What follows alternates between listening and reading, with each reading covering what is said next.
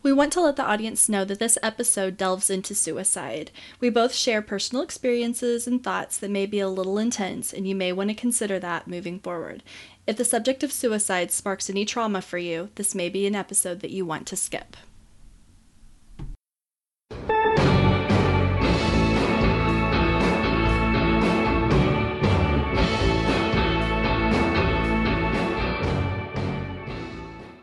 Welcome to Rants and Reason. I am Chuck. I am Karen. I am a liberal. And I am a conservative. And as Abraham Lincoln reminds us, we are not enemies, we are friends. We are friends. We are. And speaking of friends, you made some new friends this week, Karen Michelle. Tell us about it. I did. I did. We had the honor of being asked. Well, let me rephrase that. I had the honor of being asked to join Ian, Michelle, and Kelly on their podcast, which is called That's Delightful. I would encourage you to check it out. It was really fun. I was not um, I was a little unsure. I didn't know what to expect because I was going to be the only conservative with three liberals, but they were very kind and we had we had we had a lot of fun. We had good conversation and it was a lot of fun. So I really appreciate them asking me to be on the show and I would encourage you to check them out. Well, I'm glad you were able to do that. Had I been there, I would have put your conservative little butt in its place, but they were nicer to you than I would have been. Hmm. So, how's the rest Well- of your week been? It's been pretty good. It's been pretty good. I think fairly non eventful. I am doing better. My voice is coming back. And so that's good. Well, that's Um, good for you. That's not, and it's good for the podcast. It's not necessarily good for society at large. Wow. You are feeling feisty No, right now. I'm just thinking about every cashier that you talk to, every drive through clerk that you talk to. They're probably all thinking, oh, damn, her voice is back.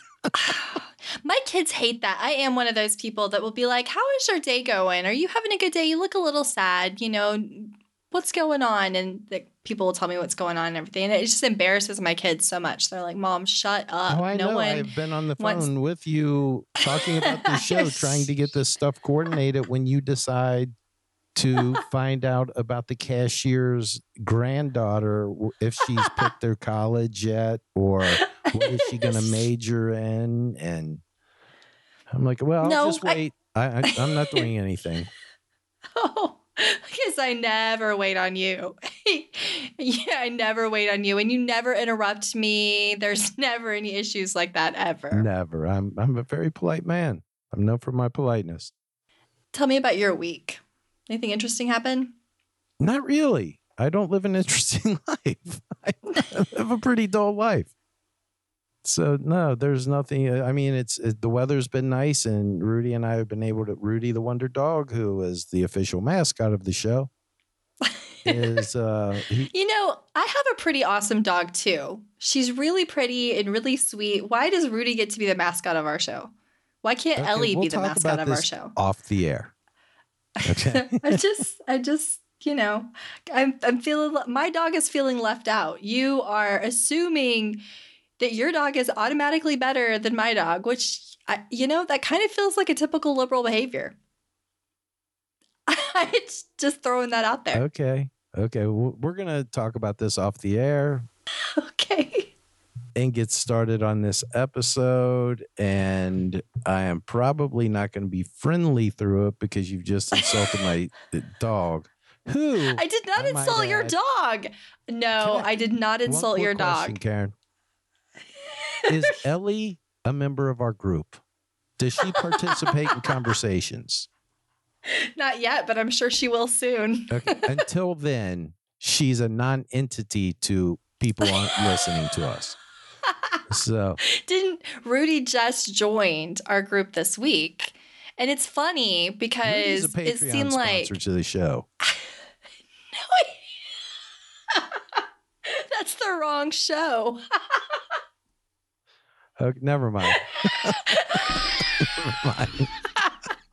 let's just let's just move on with this episode because we have a very serious episode and it's devolving quickly. So let's let's get started. Okay, let me get let me let me say off the top of top here. Mhm. This episode is not about the right to own a gun. Mm-hmm. It's about the wisdom of owning a gun. It's about the consequence of owning guns sometimes. It's about the responsibility of owning a gun. Right, right. And it's the third of our series of Guns in America. And I think it's probably going to be the final one for right now because I'm sure everyone is Yes, we're tired of talking about it, but we felt like this this episode was really important to do. So we wanted to kind of finish up with this. In in this when when you talk about the gun debate, we felt like there was one big piece of it missing, and this is what we wanted to get to. It's all summed up in this first sentence. Every day, roughly 90 people will die from gunshots. Mm-hmm. 58 to 60 of those will be self inflicted. Mm. Suicide and impulsivity is where the gun problem lies greatly, where Yes. the greatest number of deaths come from guns.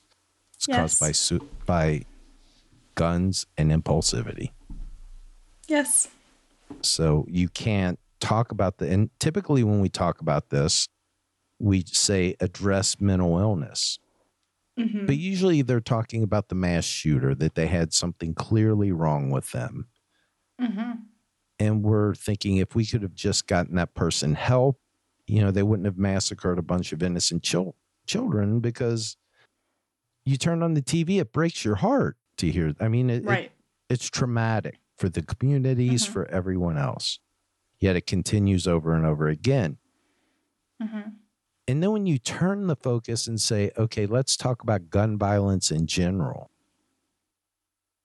people always correlate it with urban crime, with gangs, with, you know, criminals, with, but the actual majority of gun deaths are by suicide.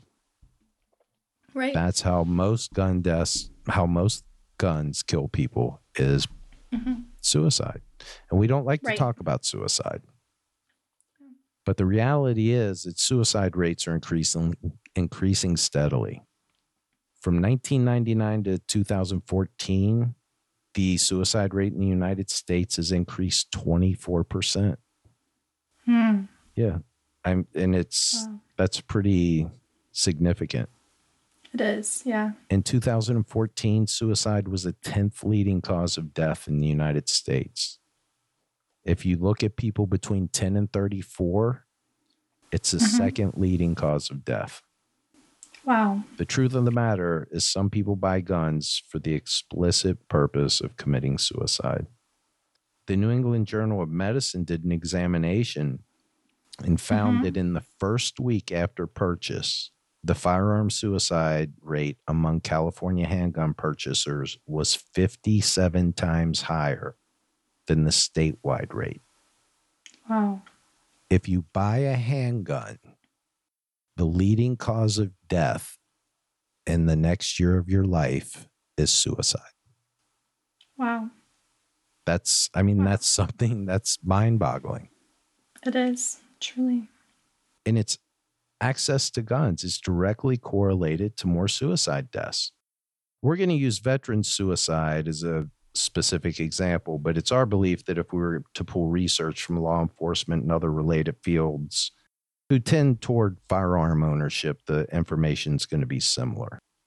Right, right. And I'm going to discuss the the veteran suicide rates a little bit because I am in a military family.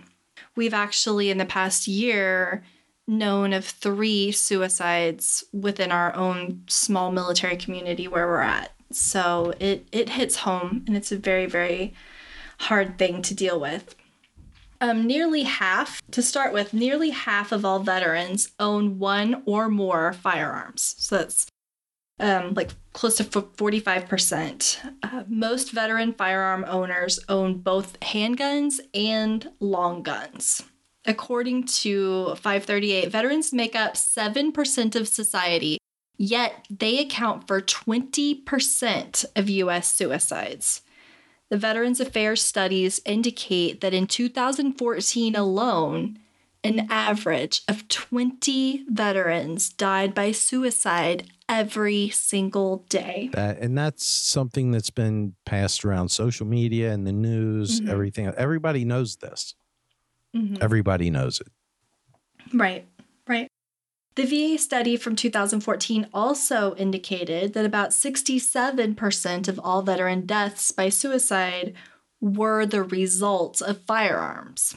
Now, that's not what you hear as often. I mean, it's assumed, I think, by a lot of people, but those two things are never linked, and they should be. A RAND study on veteran suicide did list restrictions to handguns as an official preventative for veteran suicide. So RAND, who's known for some of the, the better studies on veteran affairs, actually lists restriction to handguns as one of the most effective methods. Yeah, when you're talking about 67% of all veteran deaths by suicide were the result of firearm injuries, the population as a whole, it's 54%. And it's directly related to veterans having access to firearms at a much greater rate than the population. That's why their percentage is so much higher. Right. Now, here's something that Oregon tried to do to stop this. They Mhm. crafted a bill that would allow Oregonians to petition a court to revoke the gun rights of a household member in crisis. This is, was a bill approved by the Oregon Senate. Now, the Mhm. bill co sponsor was a guy named Brian Boquist. He was a Republican. He was actually the only Republican to vote for this. And after he did it, he became a political target of gun rights organizations. It's what we talked about political payback if you try to do Right. anything even reasonable. Right. The Oregon Firearms Federation, OFF, called him a formerly pro formerly pro gun Republican.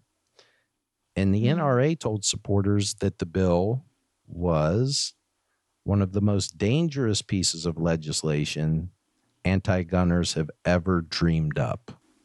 Which goes back to the fear mongering that we mentioned in last week's episode. Exactly. Right. So, in response to this, Boquist, who served, listen to this, who served as a special forces officer in the U.S. Army, wrote Mhm. an email to lobbyists to OFF and the NRA. And in Mhm. this email, he made his views abundantly clear. I do not, I, or I'm sorry, I do care about veterans blowing their brains out, even if OFF and the NRA does not. And no amount of emails or calls will change this fact. Wow. Yeah. And it's it's harsh language, but language they needed to hear. Yeah. language they needed to hear. that's what we talked about when we talked about emails and phone calls. Mm-hmm. He got tons of them. And he said, I don't care. Mm-hmm. Now, in recent years, Israel, they had a suicide problem with suicide in their military. Mm-hmm. So, you know what they did? They studied it. They studied it and tried to come up with answers. What they came up with is that they restricted access to firearms for soldiers. You know, they only Okay. let them have them when they needed them, Mm-hmm. and they would not let them take them home on the weekends. You know what they saw? What? A 40% drop in suicides. Wow. Yeah. Wow. Now, in the US population, gun accessibility throughout the states correlates directly with higher suicide rates. Mhm. Wyoming is a part of a cluster of these western states, Nevada, Colorado, Idaho, Alaska, that have the highest gun ownership rates and hi- such higher than average suicide rates that some researchers refer to this region as the suicide belt. Wow. So in that particular situation, like all the gun ownership rates were super high and the super suicide rates like correlated almost exactly with it, right? I, if I remember correctly, when we looked at the graph, it was nearly identical. Right. The ownership versus like the suicide rate. almost. Yeah. Mm-hmm. The nine states with the lowest gun ownership rates have the lowest Mhm. suicide rates. Now, here's here's where it gets a little bit trickier because we think of suicide as this person who's been depressed. Mm-hmm. Suicide's an impulsive act. Right. Less guns equals less ability to go through that with that act, to follow through with Mhm. that act. Mm-hmm. So depression's always discussed, but not the biggest catalyst of suicide, and it's impulsivity. Mhm. Impulsivity plus a gun. That's the problem. Right. Right. Think about a couple of these statistics, and I'm going to tell you. Pills are used in 71% of suicide attempts. Guns are used in 6%. Hmm. Pills are effective 2% of the time. Guns are effective 87% of the time. Mm. And 90% of all people who fail at suicide attempts won't Mhm. try it again. Wow. That's really important. It I is think to look important at right there. because there's no coming back from that bullet in your head. You know, there's no second chance. There's rarely a second chance. Right. Right. Dr. Matthew Miller in Harvard, he's um, part of Harvard's Injury Control Research Center. He said Mhm. one of the biggest myths about suicide prevention is the notion that people who don't succeed at killing themselves will simply find another means until they succeed. And he goes on to say, You've got people saying, oh, if he didn't shoot himself, he would have just jumped off a tall building or found, found another way to kill himself. It's not illogical, it's just wrong. Facts strongly say otherwise. Hmm. The New England Journal of Medicine notes that Mhm. suicidal urges are caused by immediate stressors such as breakup, job loss, family conflict, Mhm. issues that go away with the passage of time. Right. And as we said, 90 people, 90% of the people who survive suicide attempts, including the most lethal types like shooting oneself in the head, don't end up killing themselves later. Right. The statistics show the temporary and fleeting nature of many suicidal crises. yes. Now, here is a devastating statistic, Karen. It perfectly sums up this argument. 24% of all suicides occur within five minutes of the victim considering suicide. Wow. This is Five from minutes. you can look if you want to look this up this is from the houston study they talked to people that failed in their suicide attempts a large large group of people Mhm. 86% occur within eight hours Right. which is why people want waiting periods for guns Right. Wow. But you think about that five minutes. 24% within five minutes now within Right. five minutes you can't drive to a bridge and jump off of it Right. Within five minutes you probably can't gather up enough drugs and do it Right. Mhm. But if you have a gun in your nightstand, you can get to that gun within five minutes. right. Now, Wow. just, I mean, take a minute to think about that statistic. Now, add in the reflection by a young man after a failed suicide attempt. This is what he said What the hell did I just do? I don't want to die. And another, I instantly realized that everything in my life that I thought was unfixable was totally fixable. Wow. had these men had a gun instead of attempting to jump off of a bridge, they would not have lived to give those quotes. Wow. I'll share a little personal information here. When I was eight years old, my father Mhm. became one of these statistics. Now he used pills. Um, Mhm. I was eight. Had we had a gun in the house, I don't know that I would have had that much time with him. You know, maybe it would have happened when I was two. I Mhm. don't know. That's what happened. My own experience too is people that listen to History Dweebs or have known me from whatever, they I've talked about this before. I suffer and I battle pretty much chronically depression. And I own a lot of guns.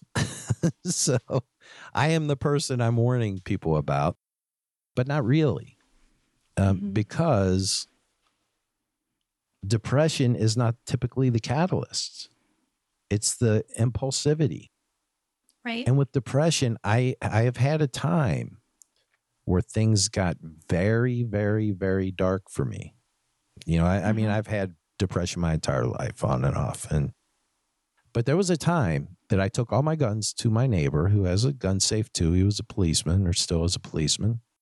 And I put all my guns in his gun safe because I did not think I was going to do anything, but I did not want guns laying around the house. Right. You knew your own limitations. Right.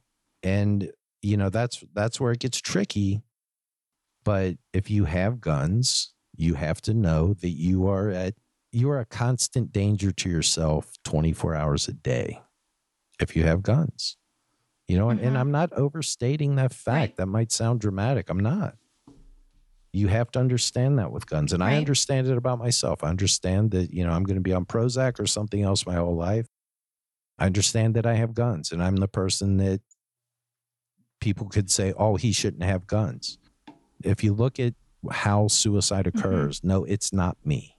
It's not the depressed person. It's the impulsive person. You know, Mhm. it's it's it's a disturbing thing, but it's something that we don't talk about. We don't talk about suicide. Right. Right. I have my own experience with this. My mother suffered from depression also and um, had some other emotional things that she struggled with. And uh, she was a single mother. My dad left when I was two. We were pretty alone there. We didn't have a lot of uh, family that we lived close to or anything like that. And um, I remember one time when I was six, we had just moved to a new state where we really knew no one. I don't even think I had started school yet. I was six years old, and my mother was having a, a pretty serious downtime, and she held a gun to her head and was yelling about some things. And I, I just remember being terrified. I, I remember staring at that gun and being terrified. And I often think you know, she she didn't end up pulling the trigger. Uh, I think I started crying. Something happened that shifted her attention away. But in that moment, It very easily could have changed the trajectory of my life. I would have ended up in foster care. It, it, it could have it could have really changed a lot of things about my life. And she she dealt with um, she was never officially diagnosed with bipolar disorder, but there was a lot of emotional up and downs and and things like that. And it, she did deal with depression. She did not deal with a lot of the impulsivity issues. And I think that that was a defining difference. I know that we do not have medical backgrounds, so we have no official standing. You know, we're just giving our own life observations and going off off of statistics. But it, it is an interesting trend um, that impulsivity seems to be the key in Right. in these issues. that- I mean, that's when we were doing the research. That's what we kept running over again and again. Is people saying that right. yes, you have to watch people who are depressed because they will commit suicide. But the biggest factor is Mm-hmm. impulsivity. Right. Right. Um, my experience actually zones in on the impulsivity aspect of our discussion. Uh, despite the fact that guns are a major part of military culture, my family actually does not have a gun in our house. And this is because one of my children, who is adopted from foster care, was born prenatally exposed to cocaine, um, among other drugs. One of the major effects of this on his life is impulse control issues. In fact, he has already shot out the window in his bedroom on accident with his brother's BB gun. I just don't want to take the chance on what would happen with anything more dangerous than that. I do want him to learn the mechanisms of guns so it's not this big elusive mystery to him, but we don't have any in the house. I, I just I want to demystify guns, but I think that's part of it for him is he he just sees what he stuff on TV and it makes it interesting. Guns. One of the things that I did because I was worried about that, and I have three boys, and they were around the house, and uh, you know the guns were always locked up. But I would Mhm. clean the guns, and I'd have the boys around, and of the three boys, you know, Tanner could have cared less. I mean, he wouldn't have messed with a gun, but Taylor and Tanner, Taylor and Logan, I'm sorry, have been to the range with me. They've sat with me while I've cleaned guns. I've showed them how to do it. And that was all to take the mystery out of guns, to show them that they were mechanical things.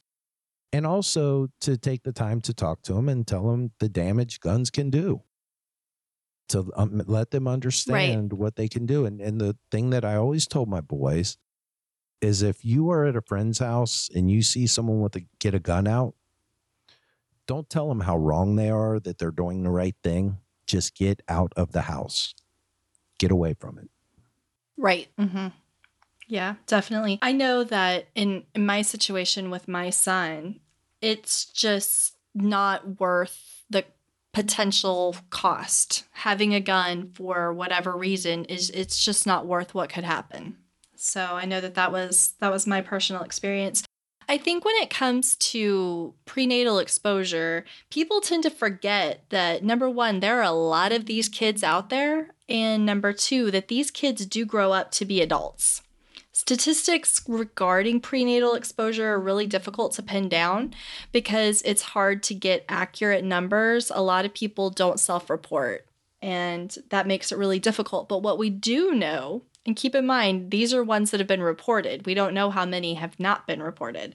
But what has been reported is an estimated 15% of infants that are born are affected by prenatal alcohol or drugs it's been found that alcohol, nicotine, cocaine, amphetamine, ecstasy, and opiates can all produce alterations in neurodevelopmental trajectory. In other words, as their brains are developing, all of these can affect the development of the brain.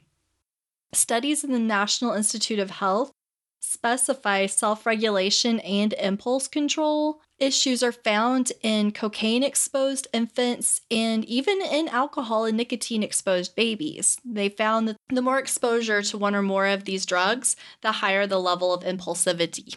So if a woman if she was smoking and doing cocaine, then that child would have a double portion of impulsivity, according to this study. So and of course a lot of the the drugs are linked together so there's uh, there's just a lot to be seen with that taking that into consideration think about the implications of the 90s quote unquote crack baby epidemic right.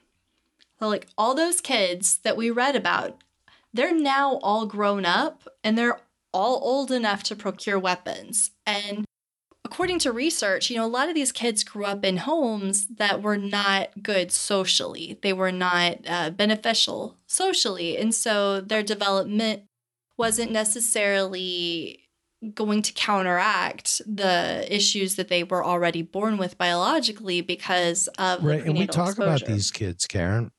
And there's there's this weird thing that I always talk about. You know, you look at these shooters and you know, maybe they had all kinds of problems. And before they did the shooting, they were terrible. And, and when you're talking about the, the crack babies, we look at them as victims mm-hmm.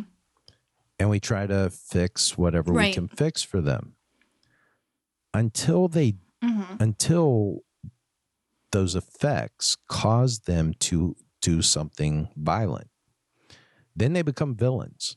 Mm-hmm you know it's the victim right. villain and, yeah, and it's the same thing villain. with the kids that mm-hmm. you know were molested by the catholic church or jerry sandusky or whatever we all have this soft spot in our heart and they're victims and what can we do for them and and we know that a certain a small percentage a very small percentage but some of them will go on to become predators right they have the ability and then to they become villains. themselves right they're victims until they're not. Right. Yeah. On on a personal level, I just want to say with the the most recent mass shooting with the school, I hearing the the stories of the victims was heartbreaking, but as the mother of adopted children, I could not help but have a little bit of a heart tug when I heard the background of the shooter because he was adopted. I could tell by the features on his face that there was some fetal alcohol exposure. So I'm sure that a lot of the behavior issues that people talk about him having were linked to that. It's just people don't realize what it's like to raise kids that, first of all, have prenatal exposure, second of all, have trauma, adoption trauma, and abandonment issues. Right. Right. We don't like to talk about these issues. And if, think about how many kids are in foster care. Most of them deal with these types of issues. Then they phase out, they're walking among us, and then they get you know they're just demonized immediately when they do things. Now they're the majority of them don't do these things but some do. And we need to be aware of of the entire problem the scope of the problem.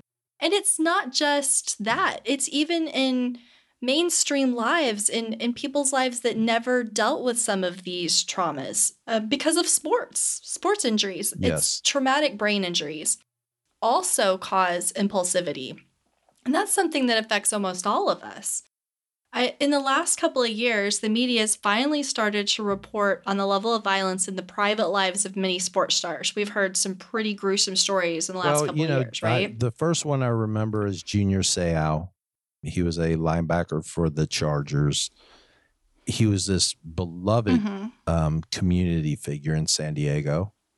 He knew something was wrong with him. Mhm. I mean, he was he was a tough, tough linebacker.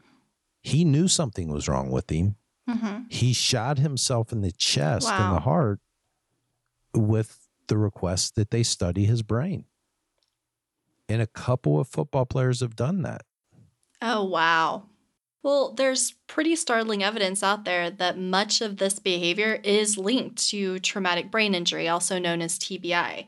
Um, in fact, according to a study in the Journal of Neurotrauma, a team of researchers from the University of British Columbia found scientific evidence that even the mild traumatic brain injuries, which we know as concussions, can lead to impulse control issues. One, can I can I jump something in there, Karen? I'm sorry, I didn't mean to interrupt. Sure, yeah. When I was talking about my father, he had a he had a very harsh traumatic brain injury.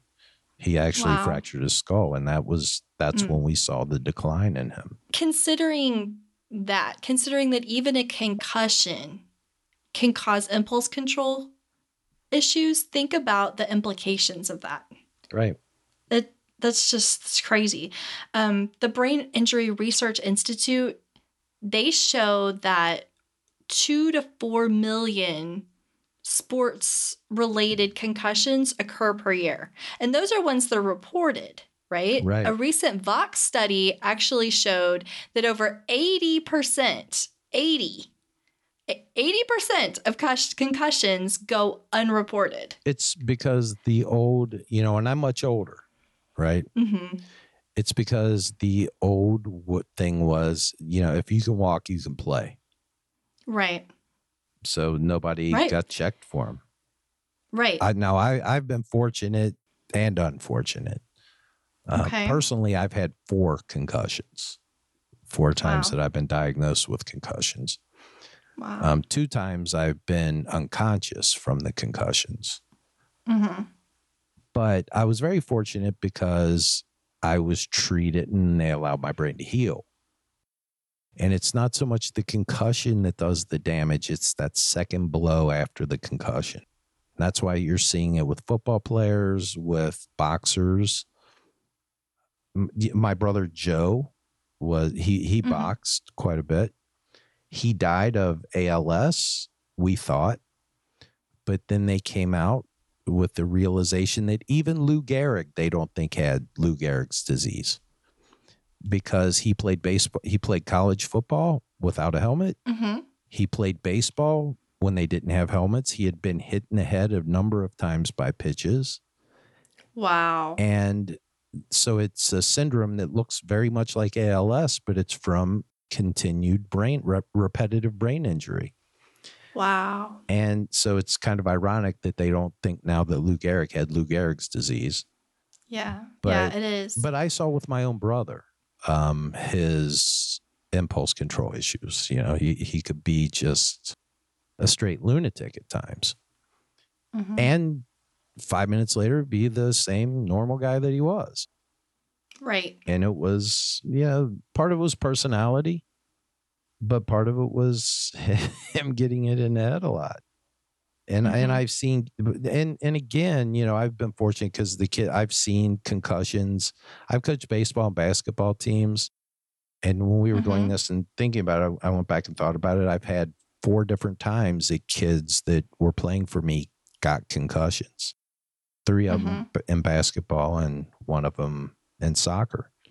And I used to Mhm. tell my kids before coaches told them not to do it, not to, uh, you know, if a ball's coming 40 yards downfield that they punt, don't head the ball. you know, you're not good enough. It's not good for your head. It's not good for your brain. But that was the thing that I was trying to avoid these kids getting concussions because you can get concussions from a soccer ball. You know, getting in the hit, you don't have to get hit in the head hard to injure it. That's my point that I took a long time to make. So, but there's a lot of people out there who have impulse control issues. Add the right social issues on top of that, and it's a recipe for disaster. Now, these It stats were just Yep. um, for sports. The ones that we just mentioned. The right. military Mhm. also has just stunning records on traumatic brain injury and impulsivity that relate directly to suicide statistics. Right. Exactly. This is, you know, where it's kind of weird because it's rants and reasons supposed to be a liberal and a conservative that are talking about issues and debating them and being civil to one another or whatever. This is not an issue to debate. Mhm. This is a problem. This is a huge Right. problem. Everybody knows it. Right. You're a Republican. Right. You're a Across party lines. hmm We don't disagree on any of this. Right. It's something we have to solve. Now, unfortunately, this is the part of the show where we give solutions. Yeah, Usually. Mm-hmm.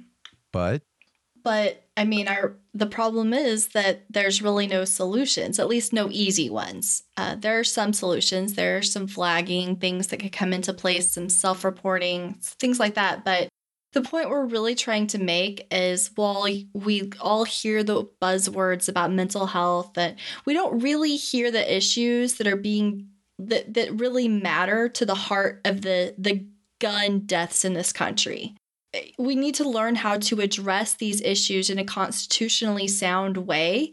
And to do that takes an extremely nuanced effort. It's really impossible to respond to all these problems when we paint them with a broad brush. When we say, you know, take guns. Well, you can't really do that constitutionally speaking.